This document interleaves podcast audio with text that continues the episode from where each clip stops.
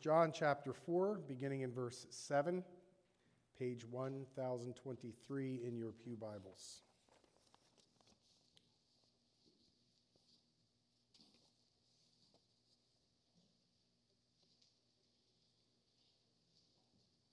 First John chapter 4, beginning in verse 7. This is the word of God. Beloved, let us love one another, for love is from God. And whoever loves has been born of God and knows God. Anyone who does not love does not know God, because God is love.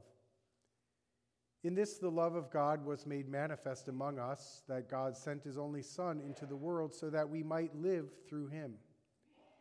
In this is love, not that we have loved God, but that he loved us and sent his Son to be the propitiation for our sins. Beloved, if God so loved us, we also ought to love one another. No one has ever seen God.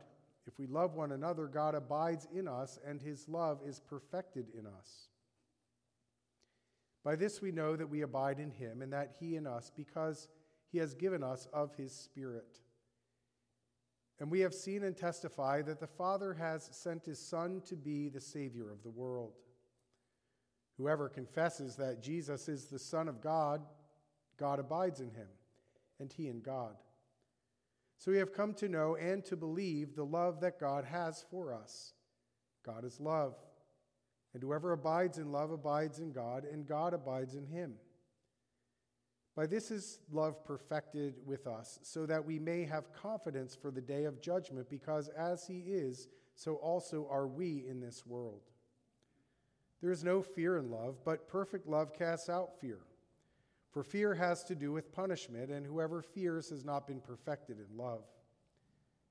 We love because he first loved us. If anyone says, I love God, and hates his brother, he is a liar. For he who does not love his brother, whom he has not seen, um, sorry, whom he has seen, cannot love God, whom he has not seen. And this commandment we have from him whoever loves God must also love his brother. There ends a reading of God's word. Let's pray together.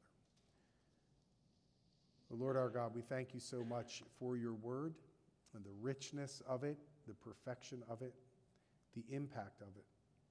And Lord, tonight we pray that as we've moved from your word being read to your word being preached, that we would receive from you we humbly ask that you would speak through the preacher by sending your Holy Spirit in a special way. And Lord, that you would be with each one of us as we listen tonight, that we would receive from you as well. Minister to us, we humbly ask. In Jesus' name, amen. Well, this morning's focus was on God's love for us, and I trust that you were encouraged and uh, pray that you would be encouraged tonight as well. Maybe a little bit of conviction, a little more conviction tonight than this morning, uh, but um, we trust that God's word does do its work.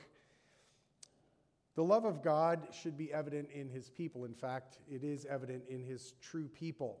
Proper response to the love of God for us is our love for him. As we just read, we love him because he first loved us. And a proper response to love for God is love for our neighbor. And in the Bible, our neighbor is anyone that we encounter, basically. First, I want us to consider our response to God's love for us. I don't know about you, but this morning, simply just reading this passage about God's love and considering all its implications warmed my heart, gave me great comfort, and was an encouragement to me. And pray that we would have that same kind of sweet comfort tonight, knowing that we're, we're loved by God that we're loved by God. In fact, being loved by God should, should shift our affections. Our affections, when we're outside of Christ, are for the world. Love of God for us should shift our affections toward Him. Now, when I say affections, I'm speaking of something far deeper than just emotions, but the whole bent of our focus in life, the whole sense of our inner being and its focus should be towards glorifying God, but our affections are never absent of emotions. In fact, I would suggest that all of us should experience at least some, some emotion in response to God's love for us. We're all wired differently. Some of us are more tender hearted than others. Some of us weep easily. Some of us don't weep at all. But it seems to me that anyone who truly knows that they're loved by the infinite God will have some level of emotional response. And there's nothing wrong with that. We're, we're beings that are created with emotions. How can you not respond to the love of God, especially expressed through the sending of his own son and his own son's willing sacrifice on the cross for us? Even the most stoic, stoically wired person should melt at that very thought. Think of the fact that a woman came to Jesus weeping at his feet. She understood his love for her and the extent of his forgiveness. I think at some point we all need to be there. At least at some point, if not daily, at the feet of Jesus, recognizing his deep love for us. And so the whole bent of our affections, even our emotions, but the love of God for us should also instill in us assurance. Assurance, I think, has many different aspects to it. There is the intellectual aspect of assurance that we can intellectually understand, even though it really is beyond our understanding, that God really does love us. We're told in Scripture how He expresses that for us in many different to us in many different ways. So there's the intellectual, we can understand it, at least believe it. And then there's the theological aspect that God being love has that full capacity to love even sinners like us. But then there's that experiential aspect. And that's what waxes and wanes for us. One day, the love of God might overwhelm us with a sweet assurance, and the next day, because of our sinfulness and because of our lack of trust in Him and our lack of knowledge of who He is, we can have almost no assurance that we belong to Him. But God is faithful. Whether it's understanding things intellectually, theologically, or experientially, we do have to understand that it is all spiritual. Turn with me to Romans chapter 8, verse 12. Part of the very work of the Holy Spirit in our lives is not only transforming us and making us the Lord's, applying the merits of Christ to us, but also assuring us that, that what he promised us is true. Even though we can't always put our finger on it, we turn to passages like this and we're reassured. So then, brothers, we are debtors not to the flesh to live according to the flesh, for if you live according to the flesh, you will die. But if by the Spirit you put to death the deeds of the body, you will live. For all who are led by the Spirit are sons of God. For you did not receive the spirit of slavery to fall back into fear, but you have received the spirit of adoption as sons, by whom we cry, Abba, Father. The Spirit Himself bears witness with our spirit that we are children of God. And if children, then heirs, heirs of God, and fellow heirs with Christ, provided we suffer with Him in order that we may also be glorified with Him. But here it is the Spirit Himself bears witness with our spirit that we are children of God. Notice that Paul calls the Holy Spirit there the Spirit of adoption. The very one who brings us into the family of God is the very one who instills in our heart that assurance that we long for. And so, the response, first of all, to God's love certainly will be being melted and having affections towards Him and experience some level of assurance, but also uh, an attitude of great gratitude, thanksgiving for what He's done for us, adoration, appreciation, even contentment in the way He provides for us. And as we grow in the Lord, having an ever increasing appreciation, ever increasing love for Him, daily expressing that appreciation, that thanksgiving will help us to grow in our love for Him. And isn't that what we all want? Is to learn how to love God more to love God more. But when all is said and done, if we want to express our love to God, certainly do so with praise, certainly do so with, with joyful and sanctified hearts. But when all is said and done, the best expression of our love for Him is joyful obedience. Jesus puts it this way If you love me, you will keep my commandments. He doesn't ever say, and God never says, If you keep my commandments, I will love you.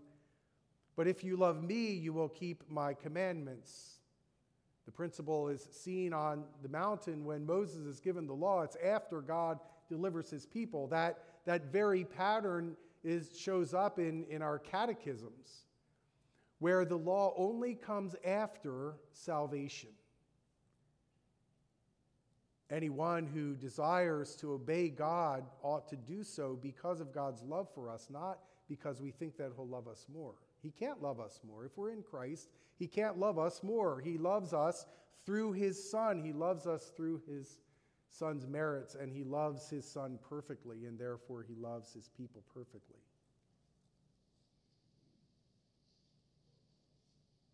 John says this For this is the love of God, that we keep His commandments and his commandments are not burdensome. So I would suggest that if the summary of the commandments is to love God and to love our neighbor, it behooves us to make pursuing those things our priority.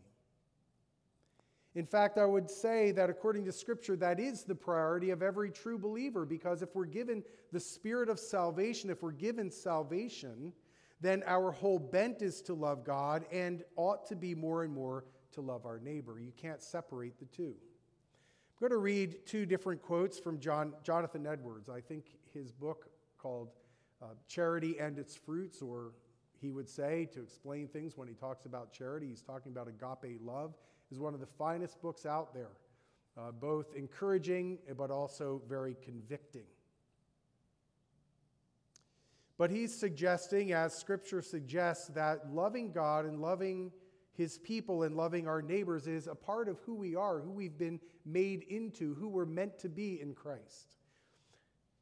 So, in charity and its fruits, speaking of the result and therefore the evidence of true conversion, the indwelling of the Holy Spirit, here's what he writes Christian love, both to God and man, is wrought through the heart by the same work of the Spirit there are not two works of the Spirit of God, one to infuse a spirit of love to God and the other to infuse a spirit of love to men, but in producing one, the Spirit produces the other also. In the work of conversion, the Holy Spirit renews the heart by giving it a divine temper. And it is one and the same temper thus wrought in the heart that flows out in love both to God and man. There's not one conversion of the soul of faith and another conversion to love to God, and another to humility, and another to repentance, and still another to love to man. But all are produced by one and the same work of the Spirit and are the result of one and the same conversion or change of the heart. And this proves that all the graces are united and linked together as being contained in that one and the same new nature that is given to us in regeneration. And so, in other words, when we're saved, when we're truly converted, we are converted with a bent towards loving God and loving neighbor, where before conversion, as one of the catechisms says, our bent was towards hating God and hating our neighbors. It's a part of our conversion. Now, I would suggest that this morning's passage, or the things that I highlighted in this very same passage, the love of God for us, absorbing the love of God for us, though it may be beyond our understanding, is something that we relish, something that we enjoy doing, something that should, in fact, be easy to do. And then the first part of this evening's message, at least, at least our love for God is, is something that we can reasonably understand and pursue, though we fall short. Loving God for all He does and responding to Him with our affections and with our desire to obey Him is at least reasonable. But the second half that we have to deal with tonight is the hard part that horizontal love for neighbor. I believe that that's where most of us struggle. But we have to remember, as John says here, and as Edwards highlighted, that they're inseparable. You can't love God and hate your neighbor. You can't love God and hate your brothers and sisters in Christ. It simply doesn't work. And if you're experiencing that, it's time to repent of any of that. We have failures of love, don't we? Even the people that we love, we don't love adequately. And then we have people who we might just not like, and we have a hard time loving them. And then there are people who slight us, and we have a harder time loving them. And them. And then there are those who try to cause us to stumble, those who try to get us, those who have it out for us. It's even harder still. But again, with the love of God spread in our hearts, we need to learn to love. Earlier in this same letter, John writes, We know that we have passed out of death into life because we love the brothers. Whoever does not love abides in death. And he also says that's how we know the difference between those who are children of God and those who are children of the devil. It's love, it's this whole issue of love. And we can fall so terribly short to where we get to the point where our lack of love and then our spite can turn into hatred. And my purpose in picking this passage for our visitation passage was, was not to go around to our households and hit people over the head with a lack of love. In fact, it was the actual opposite to remind our people how much they're loved by God and to remind us how much we are to love one another. And I would say that in many ways, as a church, thank God for His grace, we excel in that. But when we come across issues that point to our lack of love, we need to deal with those things. What does Jesus have to say about severe lack of love? Turn with me to Matthew chapter 5. Two different sections here. First, Matthew 5, beginning in verse 22. I guess we need to start in 21. You have heard that it was said to those of old, You shall not murder, and whoever murders will be liable to judgment. But I say to you that everyone who is angry with his brother will be liable to judgment. Whoever insults his brother will be liable to the council. And whoever says, You fool, will be liable to the hell of fire. So if you are offering your gift at the altar and there remember that your brother has something against you, Leave your gift there before the altar and go. First be reconciled to your brother, and then come and offer your gift. Come to terms quickly with your accuser while you are going with him to court, lest your accuser hand you over to the judge, and the judge to the guard, and you be put in prison. Truly I say to you, you will never get out until you have paid the last penny.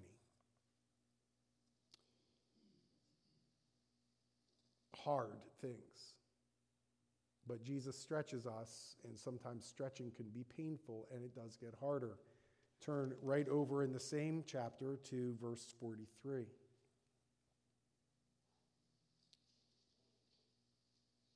You have heard that it was said, You shall love your neighbor and hate your enemy. But I say to you, love your enemies and pray for those who persecute you, so that you may be sons of your Father who is in heaven. For it makes his sun rise on the evil and on the good, and sends rain on the just and on the unjust. For if you love those who love you, what reward do you have? Do not even the tax collectors do the same? And if you greet only your brothers, what more are you doing than others? Do not even the Gentiles do the same? You therefore must be perfect as your heavenly Father is perfect. Notice that his stressing perfection there has to do with what? With love. Not so easy. We need the grace of God. St. Augustine in the 400s preached a sermon about this love that John is speaking of, and he writes this Dear friends, don't think that it is a small matter to hate and not to love. Listen to what follows. Everyone who hates his brother is a murderer. How, if any one of you takes hatred of your brother or sister lightly, will you also take the lightly take lightly the murder you commit in your heart? You aren't lifting your hand to kill anyone, yet God readily counts you a murderer. The person you hate is still alive, but you are already judged a killer. Everyone who hates his brother is a murderer. and you know that no murderer has eternal, eternal life abiding in him. Now, the grace of God is at work in us. And even though our emotions towards others can be sorely negative and even murderous at times, we have the opportunity to repent and seek the grace of God. And so I would suggest that if we have any of this, any of this in our hearts, that, that the beginning of a new year is a good time to resolve to settle some of these issues. If we have strife or these deadly feelings towards others, anything outstanding conflict with others, it's a great time to deal with them. And so that's the convicting part, but now there's the encouraging part that, that we're to imitate Christ in our love. To imitate Christ in our love, our love towards others. 1 John 3:16 reads this way. Doesn't get as much airplay as John 3:16, maybe because this puts something on us. John 3:16 is God's love for us in Christ, but this takes God's love for us, the love of Christ for us, but then puts something on us. And here's what it says, 1 John 3:16, "By this we know love that he laid down his life for us, and we ought to lay down our lives for the brothers. That's a hard one. That requires sacrifice, it requires carrying one another's burdens. It's something that we need to strive for, to love one another with a Christ like love. In other words, knowing the love of God for us should shape our perspective on the way that we interact with other people. And if we're at all humbled by the love of God, we'll be loving others from a humble position.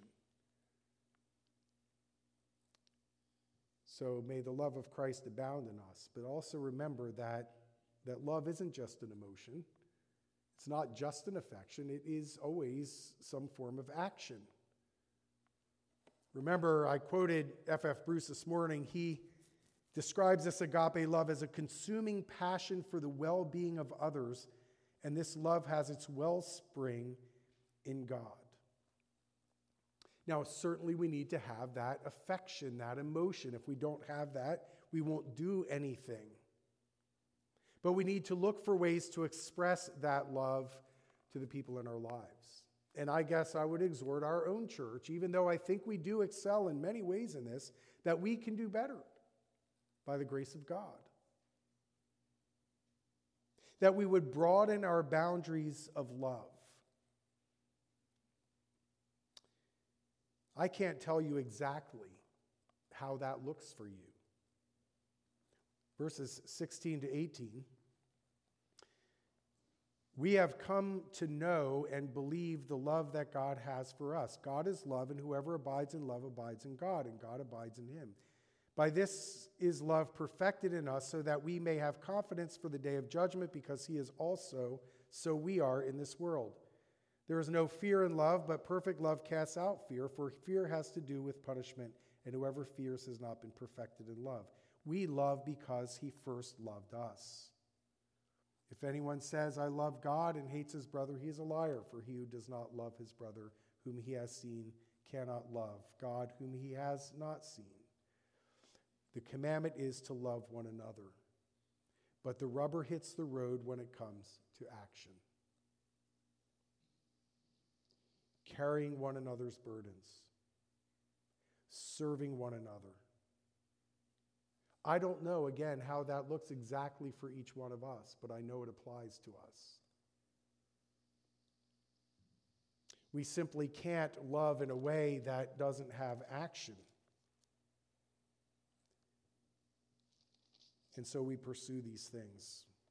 We're told that if someone needs something, if somebody has a need and we ignore it, that's not love. In fact, Augustine, who I quoted earlier, makes that almost his main point in a whole chapter, at least one of his homilies or his sermons makes that one of his main points is that true love will cause us to take care of the poor. In some, there has to be action.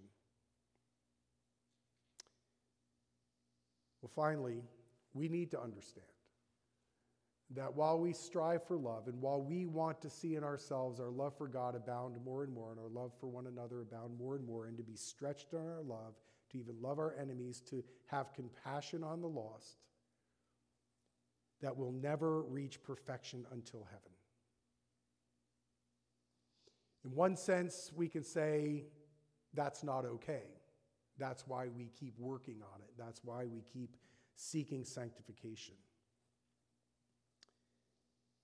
But imagine in heaven that we will love God perfectly. And we will love one another with perfect purity. Love enjoyed forever. You know, 1 Corinthians 13, the love chapter, where Paul is exhorting the Corinthians because they're failing in love, and he has to tell them this is what love is.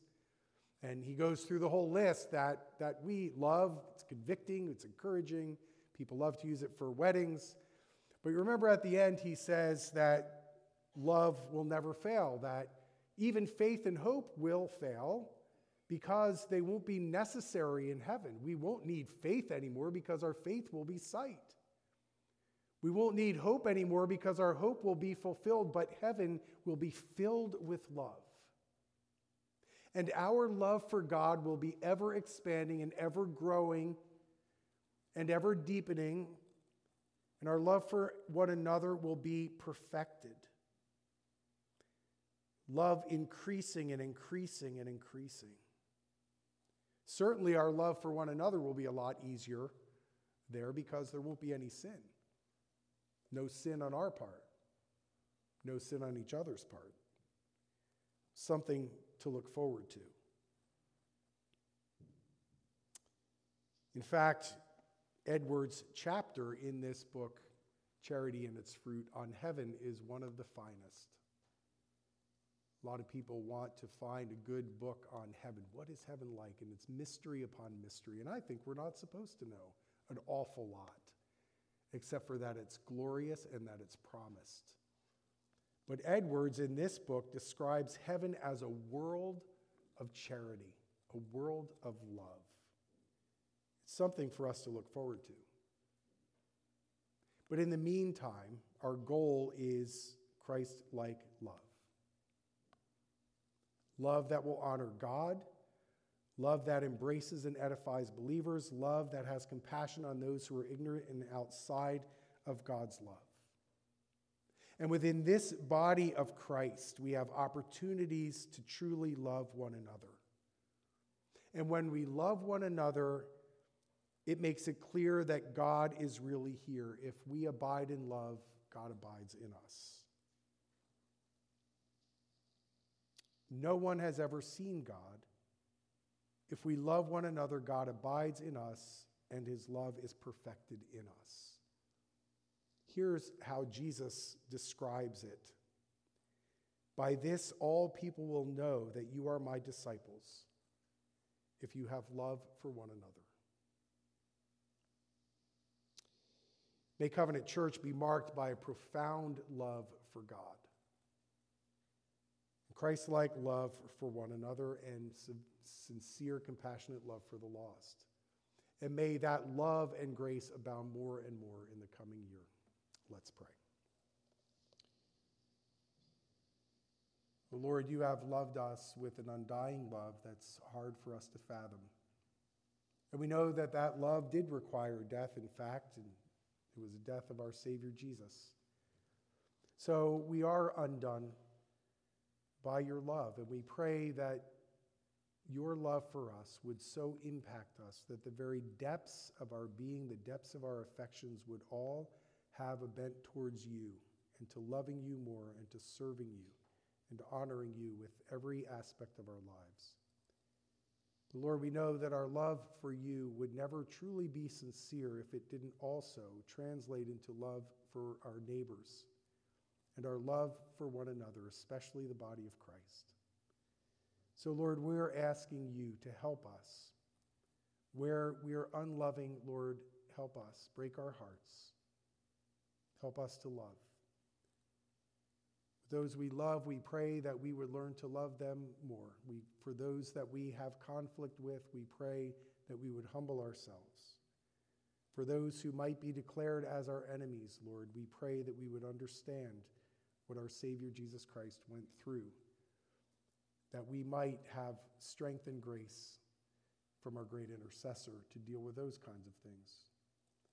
We confess that we're so often weak in our love for you and love for others, but we know that your grace is abounding. We know that your spirit is at work. And so we submit ourselves to you and come to you in Jesus' name. Amen.